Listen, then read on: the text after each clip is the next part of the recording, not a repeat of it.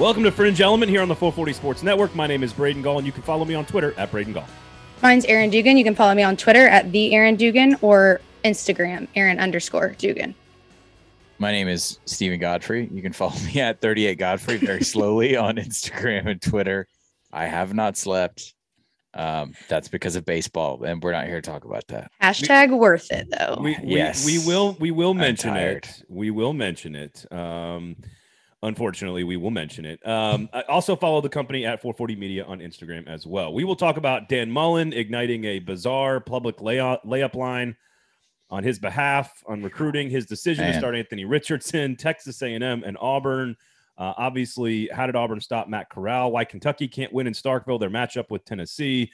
We will hear from Chris Childers from SiriusXM to give us the national perspective on the rankings. We, of course, will talk about the rankings that are now out as well, which is where I need to start right now because we are going to shift our our, our broadcast times, if you want to call it that, digital broadcast times to Wednesday mornings. We'll be a couple of hours late. Normally, we're up at 5 a.m. Eastern time. We will be up around 11 a.m. noonish, somewhere around there. Uh, Eastern time from here on out while the rankings are put out on Tuesday. So, just a, a quick scheduling note for everybody out there, a couple of hours late uh, there as well. Before we get to anything, though, however, Aaron Dugan, Fringe Element is brought to you by. I was gonna try to make up a haiku on the spot. Let's see if I can Ooh, do that, it. that would be That's hard. That's, My- that's We had to. My dad always made us do this growing up, so hopefully I can do it. Okay. Um, Jaspers, my Jaspers, with food so right and bright, Ooh, be with me always. Is it 575? 575. Yeah. Well done. Good Thank you. job. That Thank you. fine. Jaspers, Okay. My Jaspers with food so right and bright. Be with me always. Be with That me was- always. go, to, go to Jasper. that was the best Jasper's read that I have like I thought you would like the Japanese literary heard throw. 440. even with even with my pro wrestling beef with Vingen aside, I mean, like- Adam, bring it on. You know, that You was guys- good. You know what? You guys are actually both huge wrestling fans. Uh, both I'm not a wrestling fan. I'm, I'm You're on the something wrestling far. beat. That's right. I'm not. Yeah, I'm not a wrestling fan. I'm something far worse. I'm a veteran of the industry. ah, wonderful. I'm gonna put on mascara while we start this. I, you Well, know what? I, with? I'm gonna. I'm just gonna go ahead and throw this out because we're a progressive show, Aaron. If I if I could put on a mask or maybe moisturize the T zone right now, I would. so Just a light moisture, maybe a Just a little bit of moisture, concealing. yes. That's all you need. that- I got that is- bags. That is because, of course, and, and I will mention this briefly, and this is as far as I can go with you, Steven. This is as far as I can go with you. As a That's lifelong fine. diehard Mets fan, this is how this is as far as I can go. I am wearing my grandfather's United States Army hat Okay. because he fought in World War II. Um, I believe you have a similar story. Uh, a do, grandfather yes. leaving college, going to fight in the war. So, in honor of your grandfather who left the United States to go fight in the war, like my grandfather did, I am and mine. I, and yours. I, sorry about that, Aaron. Just That's okay. to- totally left your grandpa out of this whole conversation. I was like, I got a couple of those. but he didn't teach you to be a brave. He didn't teach you to be a, a god awful Braves fan. So, but this this is as far as I can go. I can support your grandfather Wow. in the military, serving for our country. Thank you, grandfather Godfrey. That's as best as I can do. Otherwise, go Mets. Well, you really didn't want to give him that. That's was that. That's about as that's about as diplomatic and nice as a Mets fan can get. it so feels like high and low of you at the same time. That's about right. That's a Mets fan. How about this? I'm also wearing the hat in support of Mallory Pugh, um, only be just because I love the women's national team, and she is dating Dansby Swanson, who I know Aaron has ties with, of course, to Vanderbilt. So this is Yes. this is this is as close as I can get to supporting this garbage baseball team is supporting the troops and supporting the U.S. women's national team. That's what I can. Dans do. is the best. You can't root against Dansby. He's the best. SEC. That's what I can do for you guys. Yep. Uh, Pow- Aaron, talk about a power couple. My God. at one point, Dansby, I think, faced Walker Buehler two or three times in Yep. the LCS. Yep. So Mhm. shout out. Hey, guess what? We got positive commentary on Vandy in on a college football show in November. I know. That's yeah, what's that was in 20. Was that 20? That was 2018. Because I interviewed Dansby at a football game about that, actually, um, about him playing against Walker. Yeah, Yeah, lots no, of they- Andy boys they- repping. Yeah, they played like last week. No, yeah, they Um, saw each Well, other. yeah, I know, but Yeah, like when yeah, they yeah. played before too. Yeah. Yeah. It- it's it- well, the, the Tim Corbin guys were all they were the part of the Giants roster this year too. Like the Giants being one of the best teams in the league. It, they're they're Van, Vandy boys are everywhere, and they're selling the name of their state their football stadium um now, which I think is interesting as well. Steven, how much sleep have you had? So, uh, uh, roughly two hours. All right. Honestly, me too. I, well, I, and I went to a concert last night, so I, I'm on about five.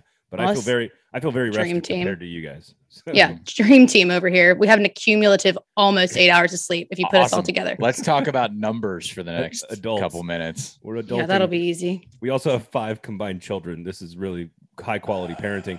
Um, all right, so Steven, more excited for Cincinnati, Br- uh, Cincinnati. Jesus, listen to me. Oh, Freudian. yikes.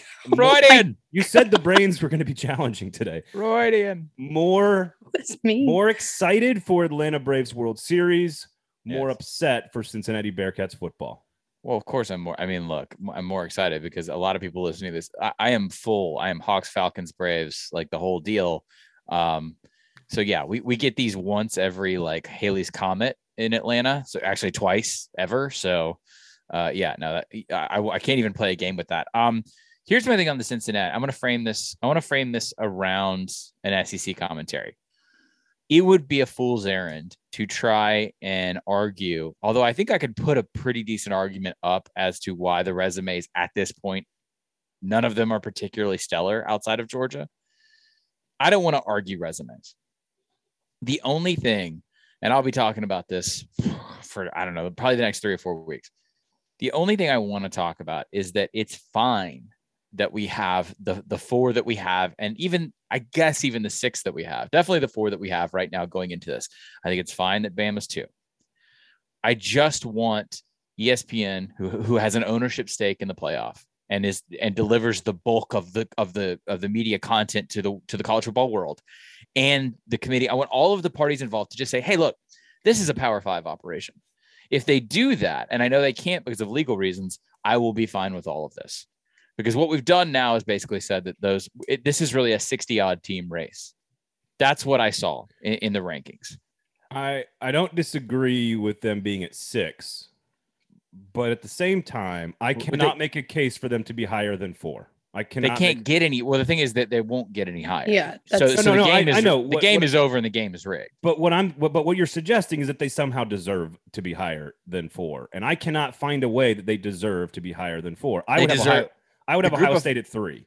the group of five So- deserves deserves a shot they deserve at least a pathway in and and the constraints and the rules of college football do not allow for that to happen under the playoff committee now i want to also be extra clear about something because we've, we've had this sort of like brain creep thing in the online arguments there are some flaws i think some some fundamental flaws in this system that does not mean i'm saying we should go back to the bcs it's uh, all we're, we're big on throwing the baby out with the bathwater No, when we we're talk going about the We're system going forward. We're going forward to twelve Yes. to give the group of five a path and their annual ass beating.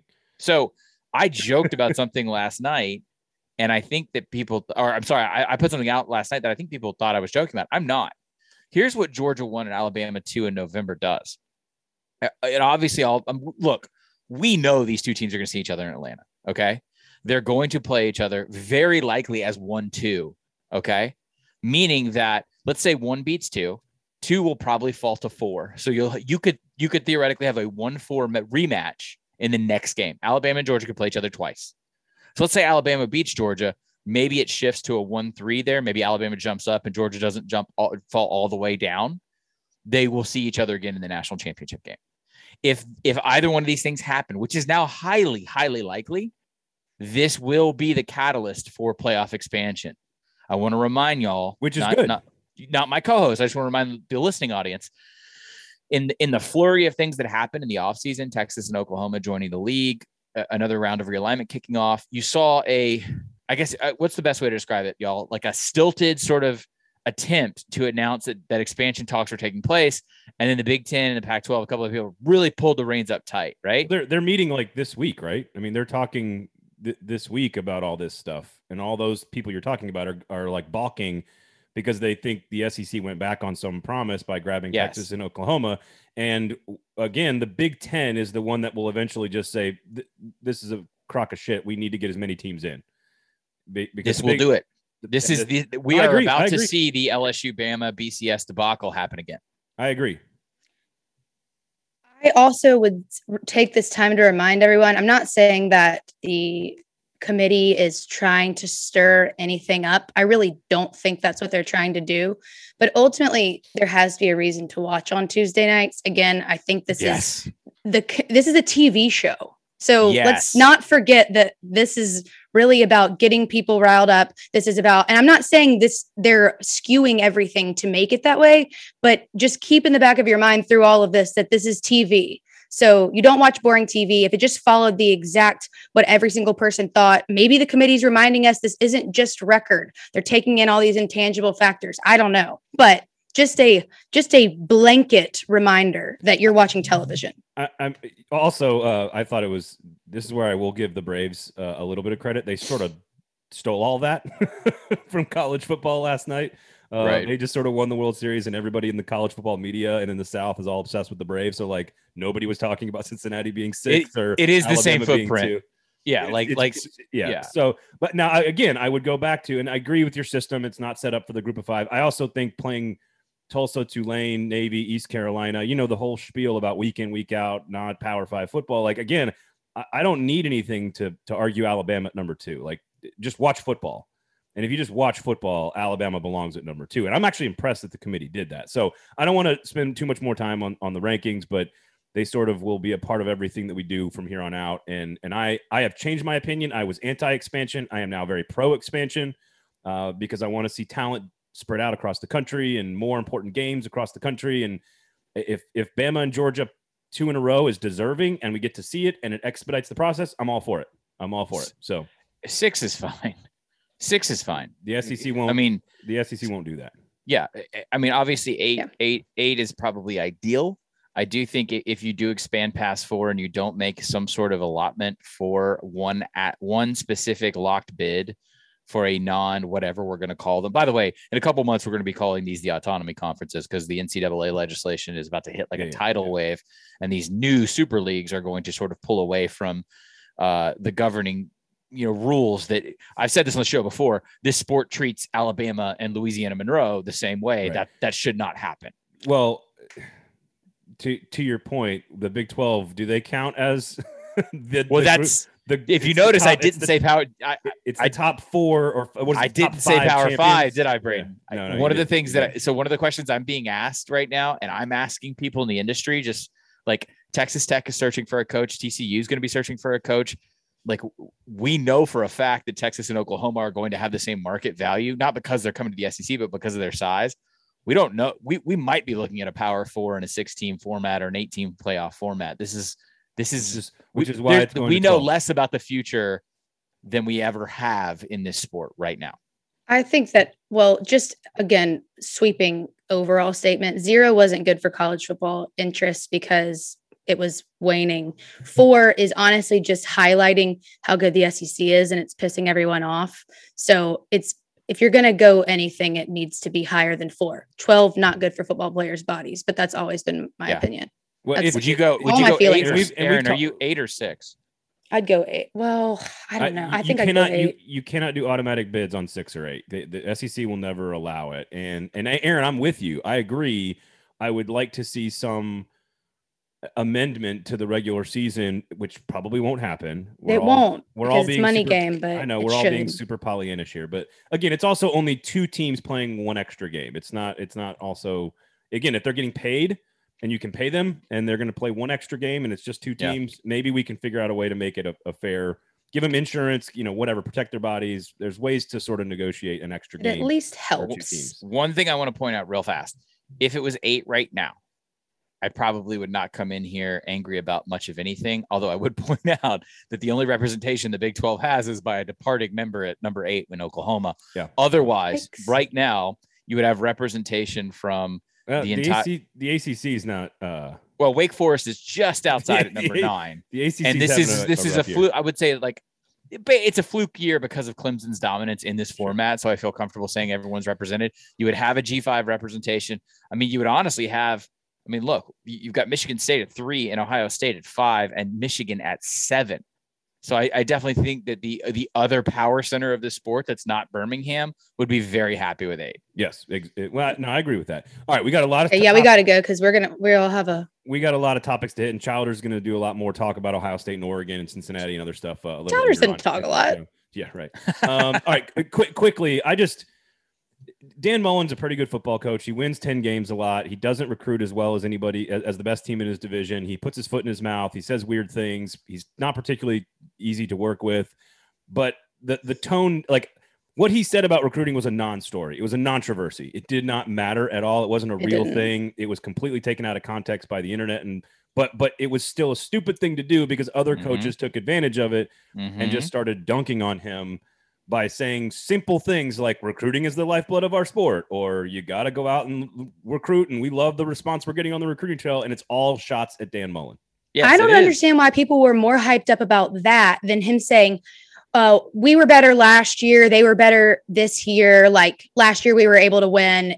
That to me was like a, a way worse thing to say than what he said about recruiting, which again, I don't think mattered. It was almost just like, just own that you didn't do well today and say that you need to coach better. You guys need to play better. Like, why did you just allude to winning last year? I think that was like the more childish part of the whole thing. That is, and but that You're is not- you're not a he Florida fan. I mean, I mean, that is that that really, Aaron, is the essence of him. I remember him being like, look, he he he oftentimes shows zero awareness I for agree. the public face of being a head coach. And and and I- he's a very intelligent person, but maybe terminally so. Like I, I think he often outsmarts himself in these regards. He has a disdain for most people. He he has a tough time hiding it. Um, But you're like, and again, agreeing, I'm totally agreeing with you. And on that same front, that's just not really how championship coaches talk. Like I've always had a lot of faith in Dan Mullen as an offensive great. I mean, you cannot def- you cannot uh, like defy what he's able to do offensively and how creative he is. He plays the game way differently. But coaches that win championships don't allude to winning last year. They're so pissed about losing that night. They would never dream of he's like reminding us that he's good instead of Yeah. owning and being Yeah, yeah. upset about how bad he was. He's- That's not a good sign. Like Braden, He's that told me more about Dan Mullen than anything else ever has. no, it's Braden, the, he's in his own feelings about this. There's no question. you you ride hard for this dude.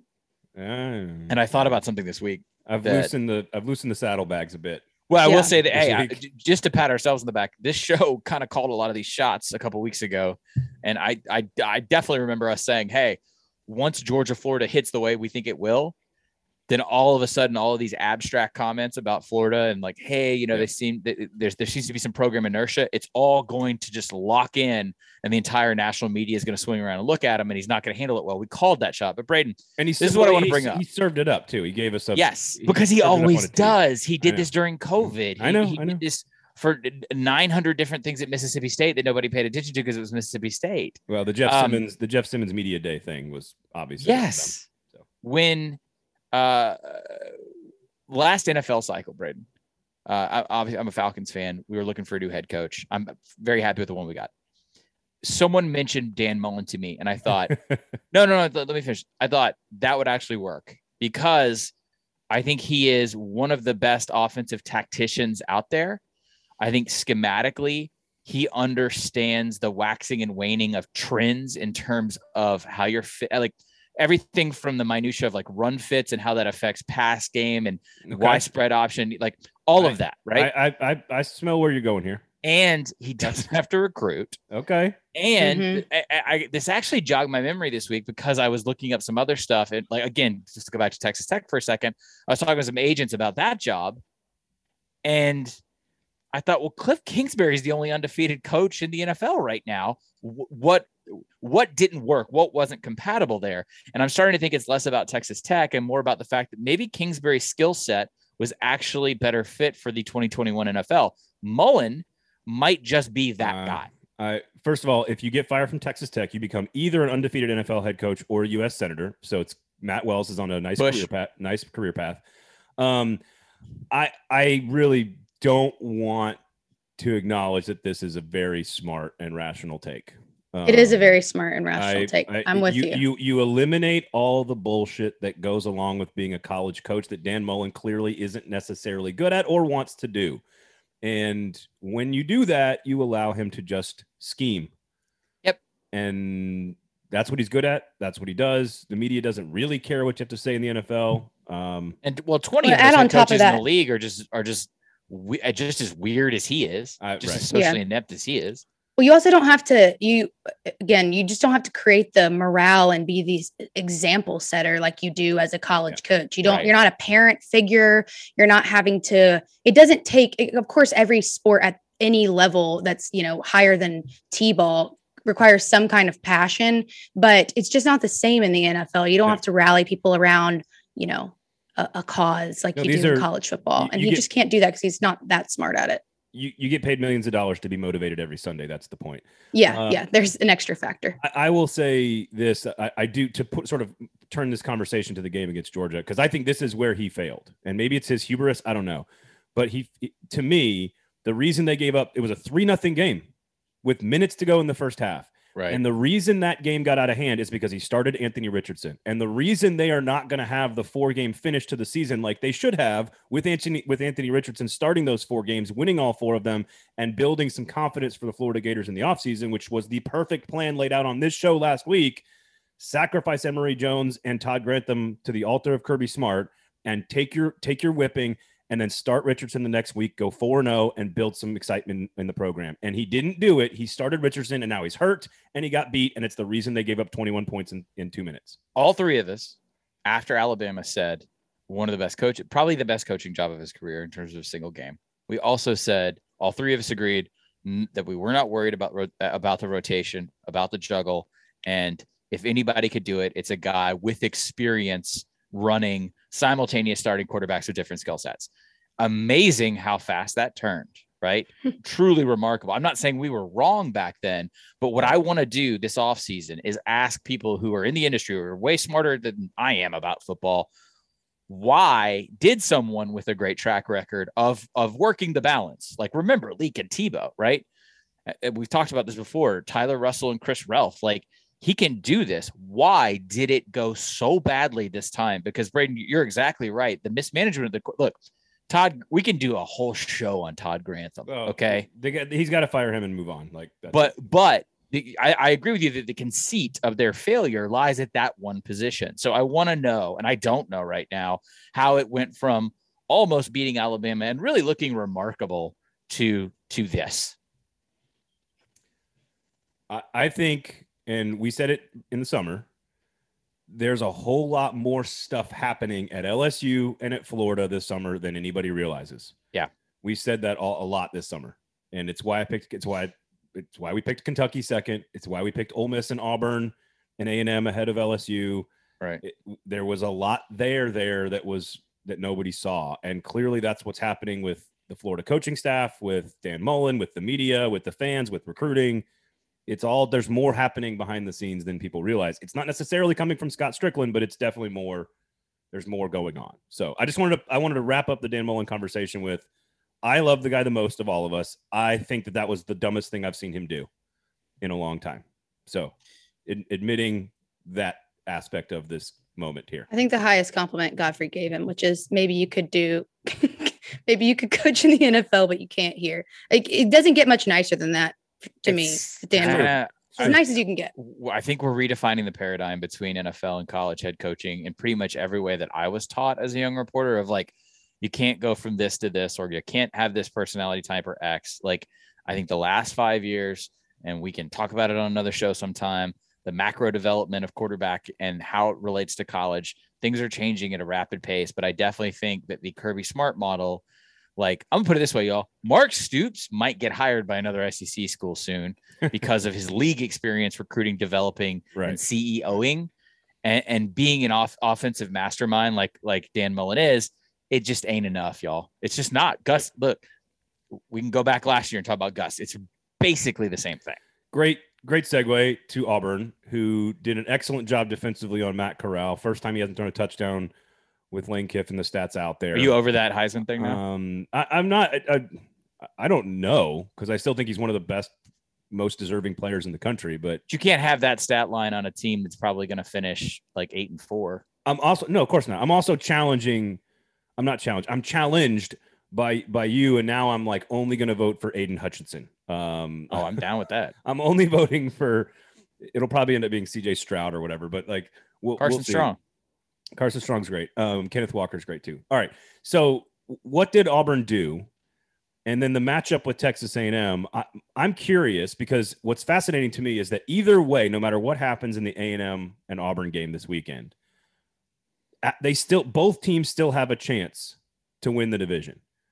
If Auburn, if Auburn wins the Iron Bowl, the mm-hmm. winner of this game will probably win the division. So either way, if A&M wins, they could still win the division. If Auburn wins, they control their own destiny. I is it possible that someone I guess it all comes down to can Auburn beat Alabama, I guess. Okay, there's a lot of questions there. Um yes, real fast, I this is another thing where I'm I'm, I'm kind of ordering out because I don't I just don't like sports writers who act like they know when we, we can all ask the we all see the same problem, ask the same question. So I, I'm going to pose this as a question. I'm not exactly sure why certain teams can just lock down on Lane Kiffin. I have a couple theories. I think my first theory is that it was 14 to 3 at the end of the first, and that this team is vastly different when they can't press, automatically assume that fourth down will be a conversion, and basically just they operate in a much freer space, both in terms of the field's geometry and I think mentally when they have even a one possession lead. They don't play well from behind. I also think there's a little bit of a disruption pattern going on in the front seven where if they can provide pressure essentially in the first literal second of a snap, it's knocking some either read or decision for the field off of Corral based off of what I saw with Auburn and Alabama. That I think is what's going on. Now, if you don't do that, they'll torch your ass and score 51. Yep. Yep. Um, I was most impressed. Well, I was impressed with Auburn all the way around. And I think, as we have all talked about before, Bo Nix is just continuing to settle into who he is and just get better every week. We're just not seeing back uh, backwards trajectory at all, really, right now. Um, and we all kind of agree that we thought he was heading in that direction. But gotta not just because I'm a, he's a friend of mine or I love him, but Derek Mason deserves some serious credit because the way Auburn played on defense was extremely impressive. Talk about something else dumb that was said in a post game press conference. Lane Kiffin uh, downplayed what they did on defense, which was yeah, a very that, weird move to me. He was like tacky shit, man. It's that's so tacky. He said, well, I wrote it down. He said something to the extent of if you didn't hear it, um, talking about Ole Miss's red zone issues. He said they did a good job, but it wasn't anything special or good defense or anything. When you get in the red zone, space tightens down. If you're not running the ball well, you're going to have tight windows, which, yes, that second part is true. But the part about Auburn not playing good defense is simply not. You're in the red zone four times, you came out with zero points. That's not only because your offense missed everything, it's because your offense is being defended well. very, very weird angle to take in a post game press conference. Bad comments from coaches across. He just described football, Steven. That's I all wanna, he did. I wanna, well, it's, it's, exactly what he did, and then yeah. and then related it back to Auburn not playing well. And it's like the last thing you want to say if you just lost is that you lost against a shitty defense. I wanna, Why would you do that? I want to play it forward so for a dumb. second. Talk like because you, you were asking about Alabama.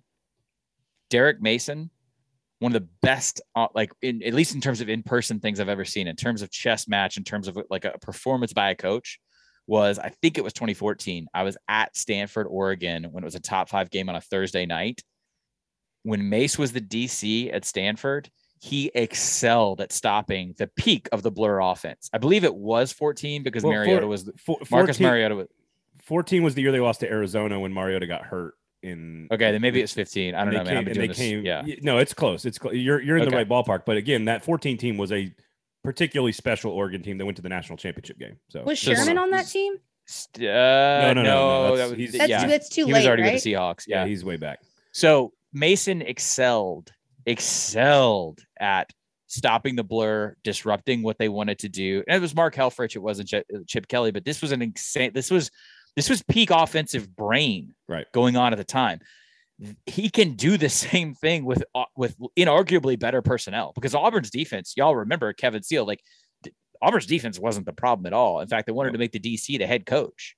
So Mace going to Auburn, we talked about this, y'all, in the preseason, that this was going to be a strength on strength addition. And there's been a lot of stuff on the other side of the ball and culturally with Harsin that we don't have to talk about right now.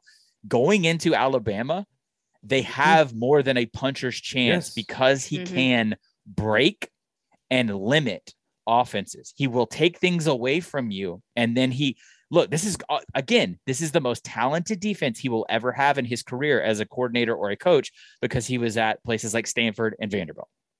Yeah. He's I'm glad he's getting that chance because it was I definitely felt like in his head coaching position he was um you know it's just not his strength is defense and It- right now I'm glad he's getting to show it off And you could hear he- him like, yeah, you could hear him in the building. I'm sure you did, Aaron. Like, the dude's really smart. Yeah, yeah. very He just didn't have the personnel because he couldn't get the personnel. That's that's it. or the backing from the school Yes, Well, that too. whole different thing we won't go there.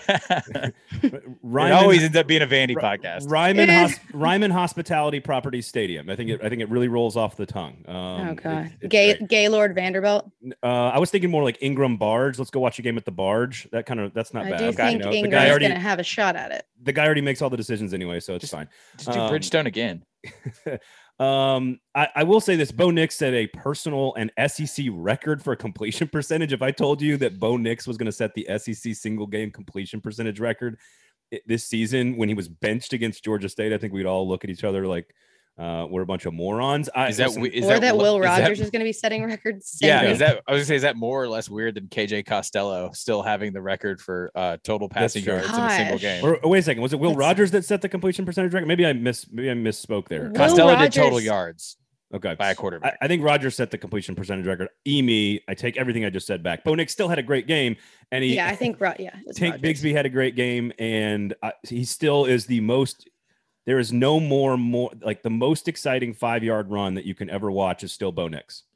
It, it's there. There's well, because it's 35 yards. yes, it, no, it's more. It's like sixty. It's like sixty five yards. He goes from one sideline to the other and picks up four and a half, and you're like, that was a spectacular play. yeah Uh, but that's what that's that's what he does now. He's packaging it with staying in the pocket when he's supposed to, and that is quick good that's the difference. decisions from It's him like some old 1940s dancing too, like in like an old like Fred Astaire film. Can Doesn't he- even look athletic. No, I know, I know. Can he do it? That's a tremendous reference that nobody under the age of 30 is going to understand. Oh well, Um, I like I don't get it. I like Turner Classic movies.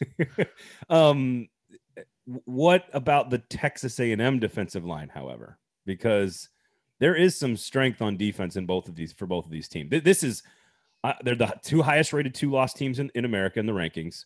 They Mhm. b- both of them still have a chance to win the division. They both have talent. There's a lot to like about this game and both of these teams right now. Uh, I, I I feel happy that it's hard to call. I feel happy that this is a All right. matchup. All right. I'm not I'm not trying to cop out on analysis necessarily. I just I like that we are into November and that absent the very top of the league, that we still have questions as it pertains to quality, which we kind of knew would happen in the West. This Kentucky, is the sussing Tennessee, out. Kentucky, Tennessee's kind of in the same boat. Like Yeah, it is now. Yeah, I guess I guess you're right. It is now after after Mississippi State. Um, number 17 team in the nation, by the way, the Mississippi State Bulldogs. yeah. Well, what's funny is when you look at them, Is that because compare- they're trying to get them closer to eight, where they had them ranked in the preseason? I just need to know. Just tell. Are No, you just I, no, trying I honestly, Wow. I, no, to this is I think. justify that you I had them s- preseason number eight? Please Yeah, that's me. pretty. That's pretty funny. Um, that wasn't that. Like, technically, that was the FPI and your old your old boy there. Um, uh, Isn't V- it still an E ESPN release thing? No, it's it's the committee, which is not owned by ESPN. But Well, here's hmm. here's what I think happened. I Who's think to they say? I think they put NC State at 19, Kentucky at 18, and then thought, oh shit. We- Mississippi State beat both those teams. That's Gotta- we'll just exactly put what them- they Let's did. just put them in at 17. They were the very. la- It's like Braden. You know, you've probably been there at the end of the magazine before, and you're like, every you realize that one thing's gonna mess everything else Yeah. up, and you're like, Yep, I'll just screw, just scoot everybody else back. We don't, we Yep. can't do this anymore. honestly, why why do we have more than ten? Why do I we think- have a Yeah, I think I think 12 is good. Is what t- 10 or 12 is what you need. I agree. Why not have the the amount that you would need for the the other bowls? So what would that be? Twelve, Braden? I think Just 12 is the of right. I think 12 is the right number. I'm saying like like have however yes. however many teams would be like with the partner bowls and the non Yes, whatever yes. like just do that like Yeah, Iowa's 22 no they're whatever like UTSA didn't make it in but like okay, they're okay. mad All but right, it's like does, okay. does that matter Talk about Fresno or Going- something. Get, get Going some more back G. to are we? Let's go back to A, the Yeah, go, go A&M back to go back to a second. because I will say that I don't know who's. I I would not have predicted this these two teams be where they are at the beginning of the season. So I'm not going to pretend like I know what's going to happen. Um, even though I'm really good at betting. Did A and M? Um, I'm just kidding. I, no Did- one's good at betting, but A and M has like the A and M has the number four scoring defense right now. So if you're Auburn, you have no room for error. If you turn over the ball, you're in trouble. So I I think this game, I really think if we look at this game at the end, it's going to come down to who turned the ball over. So let's check when we get on the podcast next week Yeah. and see if that was Okay. a deciding factor. In my mind, it's a turnover game. That's what's going to. if if A and M wins way. this I agree. game, it's it, it's correct me if I'm wrong. A really a, a completion of a total narrative cycle, a 360, Yep. Mm-hmm. starting from the Yep. beginning of the season as a national title favorite, losing Haynes King, eking it out and surviving Colorado, losing Mississippi State. A top Somewhere team. along there, there's a Fisher. There's a Fisher extension. You beat Alabama. You really reinvent yourself as much as one can week to week. And I think Yep. most listeners would be sur- surprised that like that's really hard. You can't really change the book, but they've sort of done that. And now, if they win this game, they go back to obviously not a national title favorite, but again, you know, uh, confirmation of Fisher's market value, uh, hot prospects for the future, Yep. really a testament to their coaching staff. Cruton. I'm- Cruton is off the charts. Yeah, it's it, it's kind Off of insane. Yeah, th- they went through the entire pantheon of takes and came back basically to the first one. yeah. We'll be talking about them in re- in Yes. regard to the national title next year.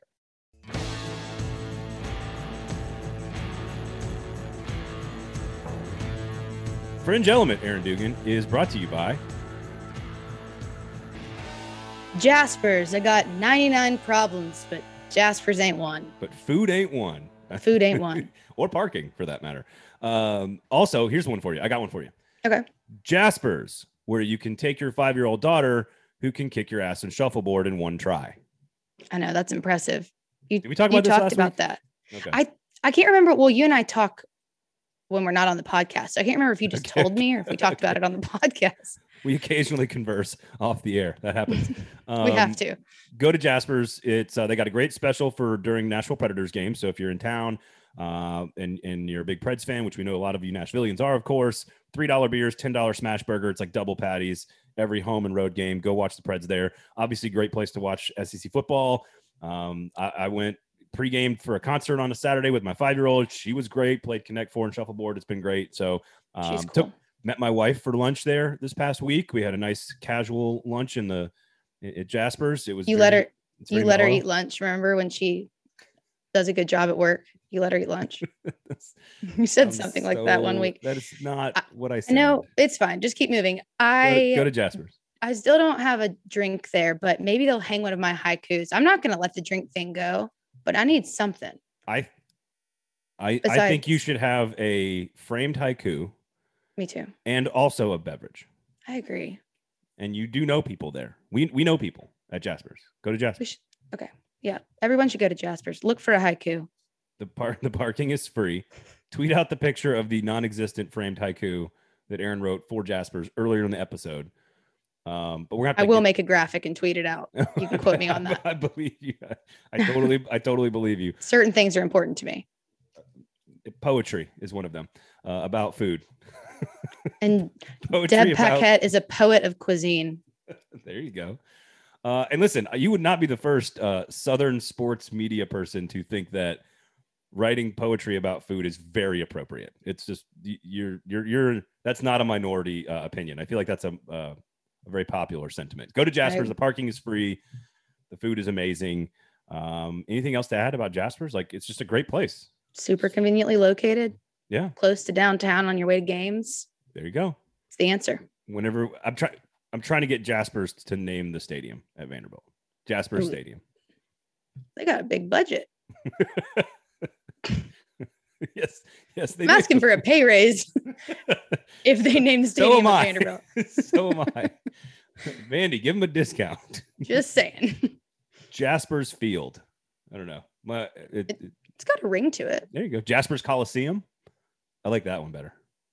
That's good. I was trying to incorporate my last name, but then I realized that was kind of vain. So I'm going to stop. So it's it's Dugan Field at Jasper's Coliseum. That's Yeah.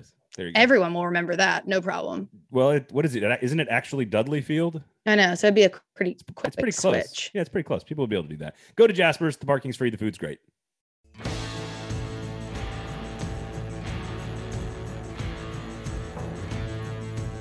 All right, so uh, I, I will. Um, I, I do find you. You talk about reinventing the book each week, which is what I think makes the job for guys like Derek Mason so fascinating. I've talked to a couple of defensive coordinators in the SEC that have said that it's the toughest job in the sport because you've got to go from triple option one week to zone read the next week to pro style the next week to air raid the next week to Matt Corral the next week, and that's what makes playing defense so hard in college football. Um, Kentucky, I, I, real quickly with Kentucky and Tennessee, I, I think, and, and I guess we'll have to mention OSU Alabama is a thing that's happening this week. I can't believe that that's happening. Controlled like that. scrimmage.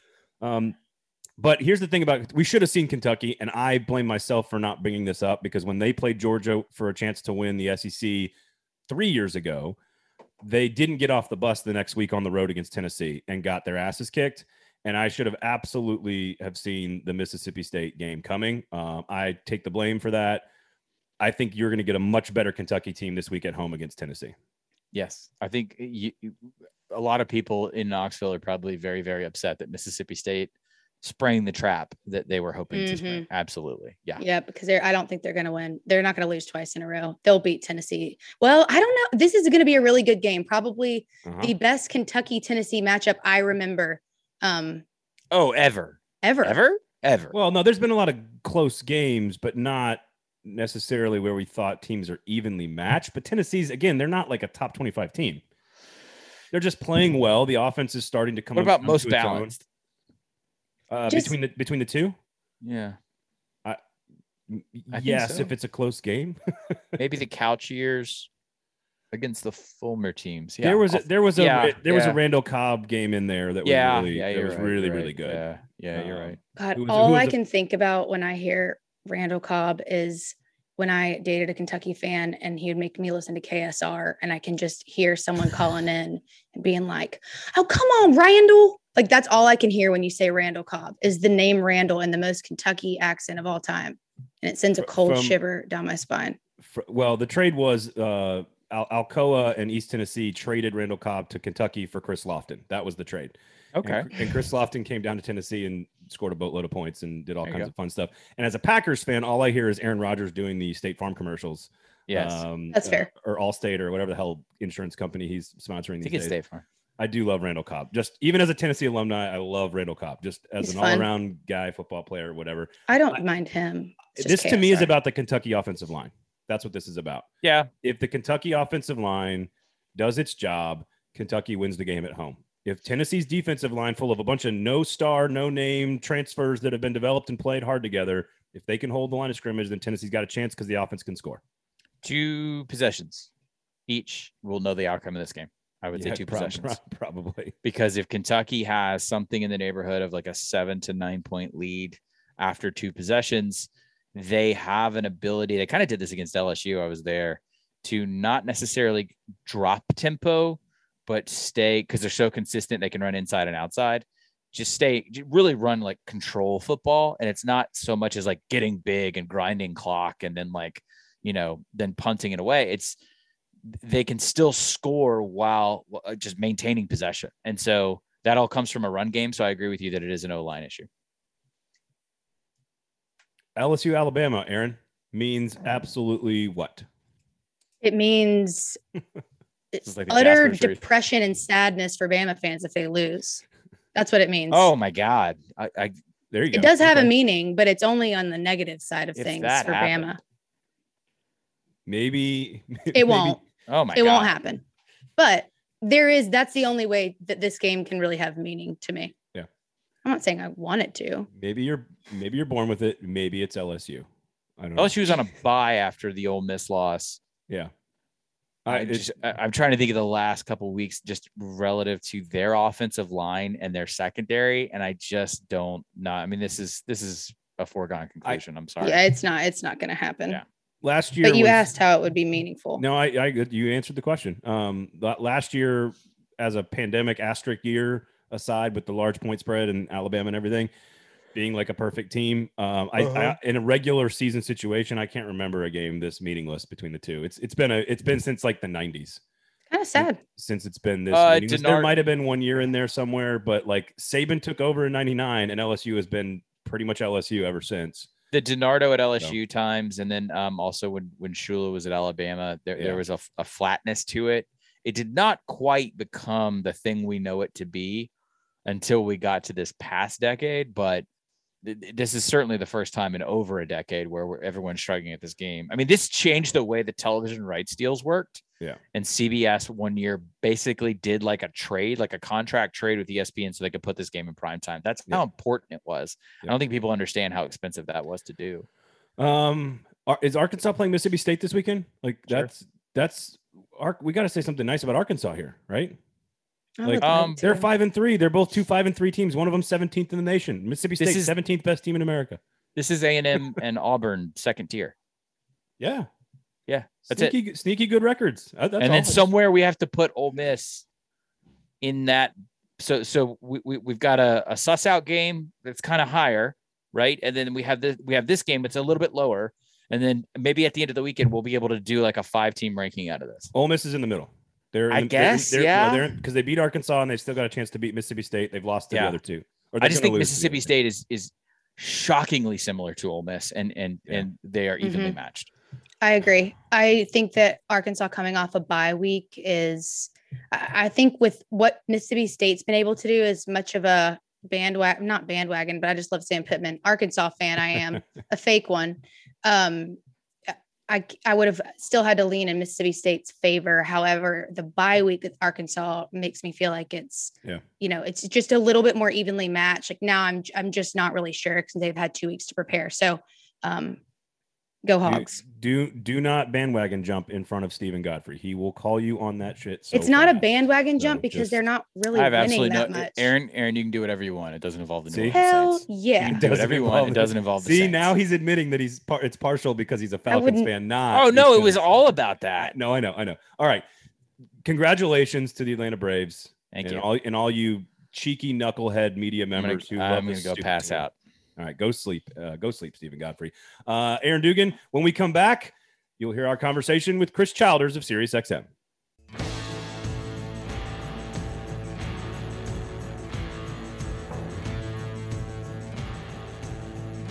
Chris Childers, welcome to the show. Good to see you, man. How are you? I'm good, man. How are you?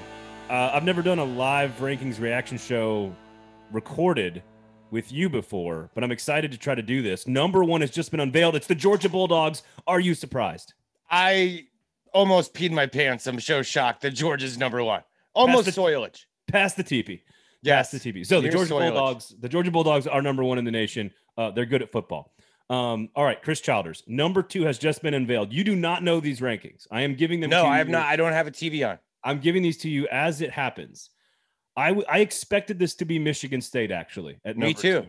It is the University of Alabama, which I really? think is the right answer. I think they are the second best team in America by a large margin. I'm surprised they did that. Are you? Yes, because they've looked vulnerable three times and they lost the game, and there's other undefeated teams. But Gary Barta, I guarantee you will say, but have you seen him play? It's gonna be the eyeball test. And that's that's the ultimate trump card they can always play. So yeah, I'm not the end of the day, am I shocked that Bama's getting favoritism? No. Well, but are aren't they? Who's the second best team in America if it's not Alabama? I don't know. Like, I'm with you. Alabama, definitely, you can make the argument there, but they've looked human. They've lost the game to a team that was average, that had two losses coming in in the consecutive weeks going in. Florida is a what, four loss team now? Florida went within a missed extra point. Tennessee went three good quarters with him until the blitzkrieg in the fourth. I think they're good. I think there's issues. I think the secondary obviously is a cause for concern if they play a really gifted offense. Again, at the end of the day, do I think Michigan State is better than Alabama? No. Yeah, yeah.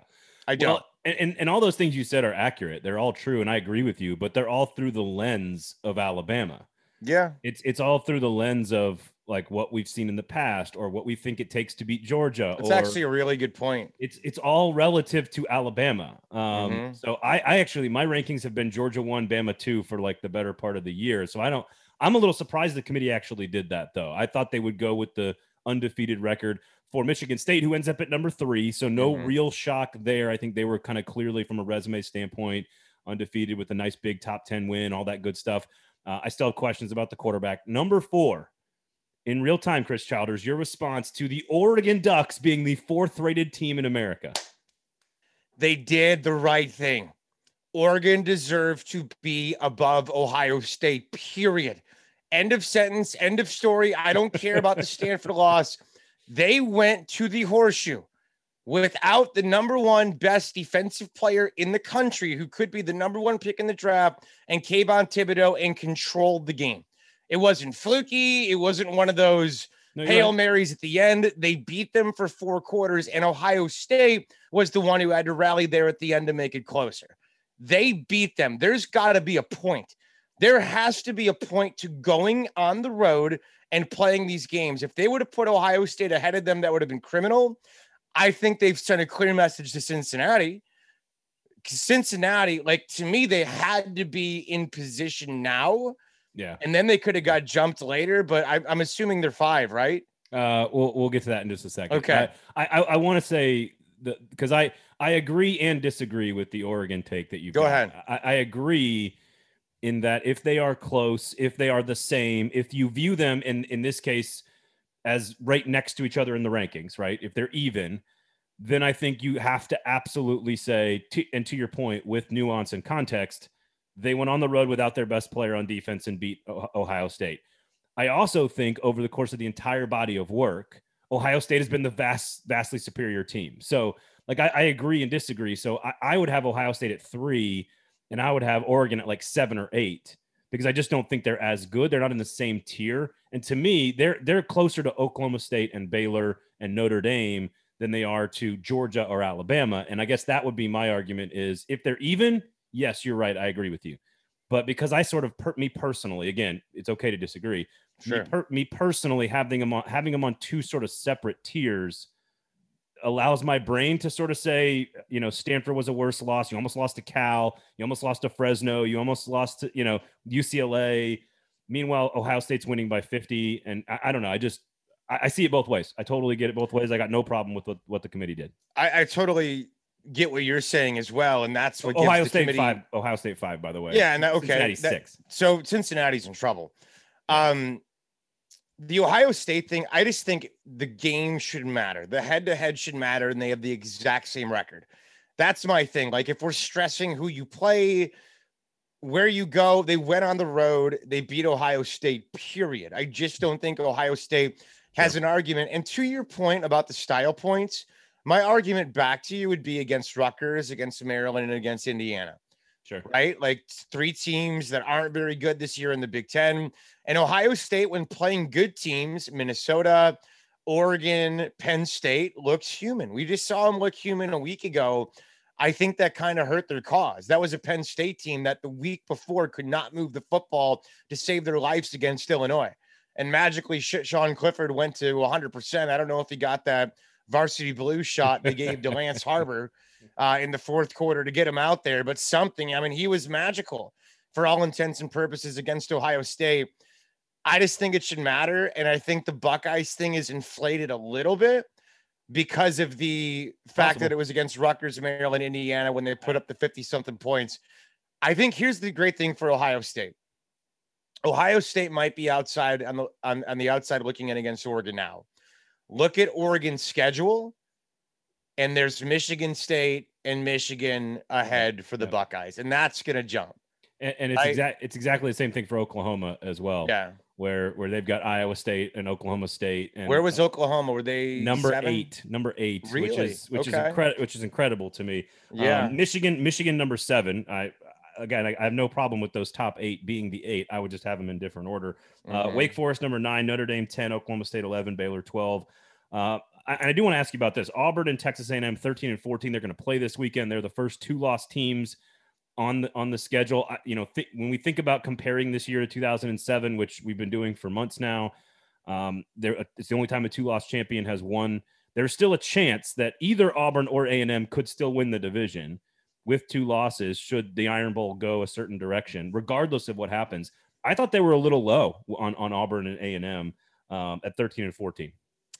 I don't think it'll matter though, especially for Auburn, because Auburn has the game this weekend against A and M. I think that would bump them. Then Mississippi State's kind of looking better, so that could be a top 25 win. South Carolina's a layup, and then we all know what happens if you beat Alabama, right? So if you beat Alabama, now it's you because they control yeah. their own destiny. That's the thing people forget. They're sitting at three and one in the West.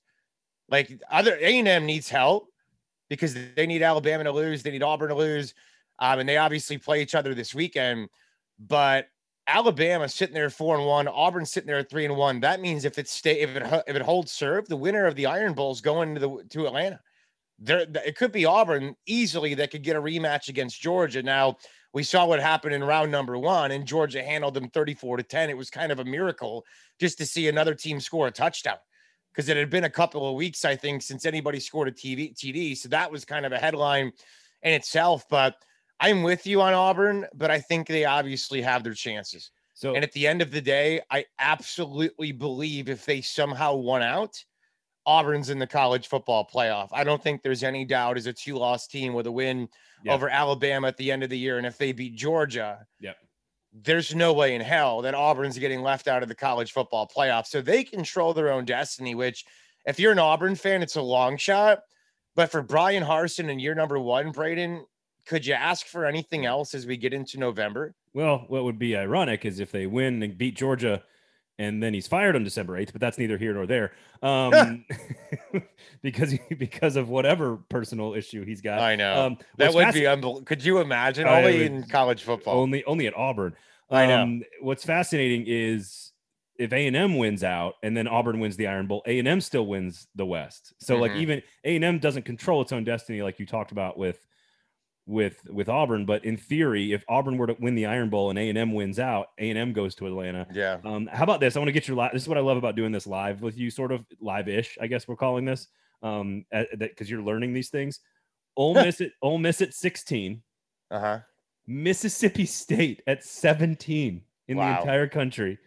Kentucky at 18. I was blown away that Mississippi clearly the committee values head to head, which is fine. Yeah. But NC State at 19, which is also another team that Mississippi State won. It's almost like it looks like they did the rankings and then said, wait a second. Mississippi State has beaten a couple of these teams. Yeah, we got to put them in gotta, order. We got to put them in here because that changes Auburn and Ole Miss and A and M schedules, right? Like it changes all yeah. these. It changed. Ole Miss 16, Mississippi State 17, Kentucky 18. Your your thoughts, sir? I guess the thing with State is they have meat on the bone, right? Like they have actual quality wins against good quality football teams, and they just handled Kentucky. Um, it just further builds the resumes of the top tier of the SEC. Like Alabama's got to play all those teams, right? Georgia plays a handful of those teams. Georgia has already gone through the Auburns of the world. They've already played uh, the Arkansas and the Kentuckys of the world and teams like that. When you have that, and I think the SEC gets a bump. I mean, I do. If you look around at college football, you could really say who's good this year outside of a handful of teams that I'm with you. There's a lot of jumbled up stuff in the middle there, which I think makes for fascinating games. Uh, certainly during the uh, non-conference part of the season and in the conference part of the season, it's made for a lot of fun when you get past that first top tier and kind of that middle and bottom tiers and see all the parity that we have across the board in college football. I don't have an issue with those rankings, but I think it just further suggests that the SEC gets that bump, right? They get that love. I think their wins are valued a little bit more than other conference wins are. I mean, you look around this year and I get it. Although outside of Georgia and Alabama, I'm not sure who's really that good, like that good inside the SEC. But if you look around at everybody else outside of the Big Ten, all the other leagues are just kind of blah. I mean, the Big Ten's got the Buckeyes, obviously. They got Michigan State, who's undefeated. Uh, Michigan had every opportunity to be undefeated in that game. Some Big questionable not, officiating, Big, some Big weird hardball moments. Big 12's not bad.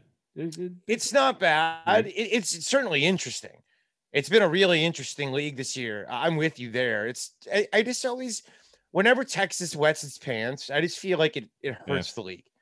You know what I mean? Yeah, but if now Iowa Kansas State's State's good, but now Kansas State's pretty solid. So they are. I, I will say to your point about giving the ACC's horrid. yeah, the, it's it's bad. Like uh, there's Wake Forest and NC State, and, and that's about it. That unbelievable? What's fascinating? Think about that. What What's you just said. fascinating? Yeah, I know. There's NC well, exactly how we, as we expected at the beginning of the year. I know. Um, there's there's Right. Minnesota at 20, Wisconsin at 21, Iowa at 22. So a lot of respect for the Big Ten. They got a bump for sure, and a Mhm. lot of those teams have to play each other. So it- it's going to be a ton of fun. Um, uh, thank you for hanging out with us, man, and doing this in real time. I thought it would be Yeah. fun. thought it'd be fun to try like get your like instantaneous reaction to everything. So uh, thanks, Let's.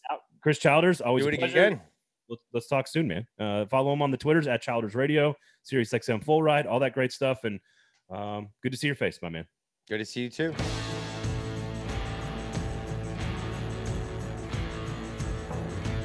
That was Chris Childers talking national rankings. Uh, he likes Ohio. He likes Oregon over Ohio State. He's pretty upset about Cincinnati, like Steven is, like everybody is. So, uh, again, I will I will add the disclaimer since we haven't done it so far on the show that these rankings don't really mean anything. You mentioned the, the reality TV aspect of all of this. After every single game happens, we'll get the actual rankings. So I just want everyone to say to themselves, it's all going to work itself out. It is. It will. It well. Someone may still end up mad, but that's going to happen. That Don't- fourth spot, whoever's don't, don't lose. hovering around there, five and six will be mad, but My you will have a lot less to argue lose. about at the end of the season than you Yeah. do right now. That's true. So stay off Twitter and don't lose. That that's our advice. Except for to the follow Twitter us. sewers where Braden bathes daily. I, I do. To, except for to follow us at Braden Gall, at the Aaron Dugan, at 440 Sports as well. Aaron Dugan, Fringe Element is brought to you by Um, Harry Potter and the Chamber of Jaspers. I don't know. I don't that- know. Where's that in the series? Is that early in the series or is that late Uh, in the series? Chamber of? Secrets is, I think, number two. I Sorcerer's Stone. I'm a I'm a I'm messing this up, and I'm gonna get roasted if I mess it up. no, because I'm I don't I couldn't correct I can't correct you. So I have no clue. I'm a I'm a Lord of the Rings guy.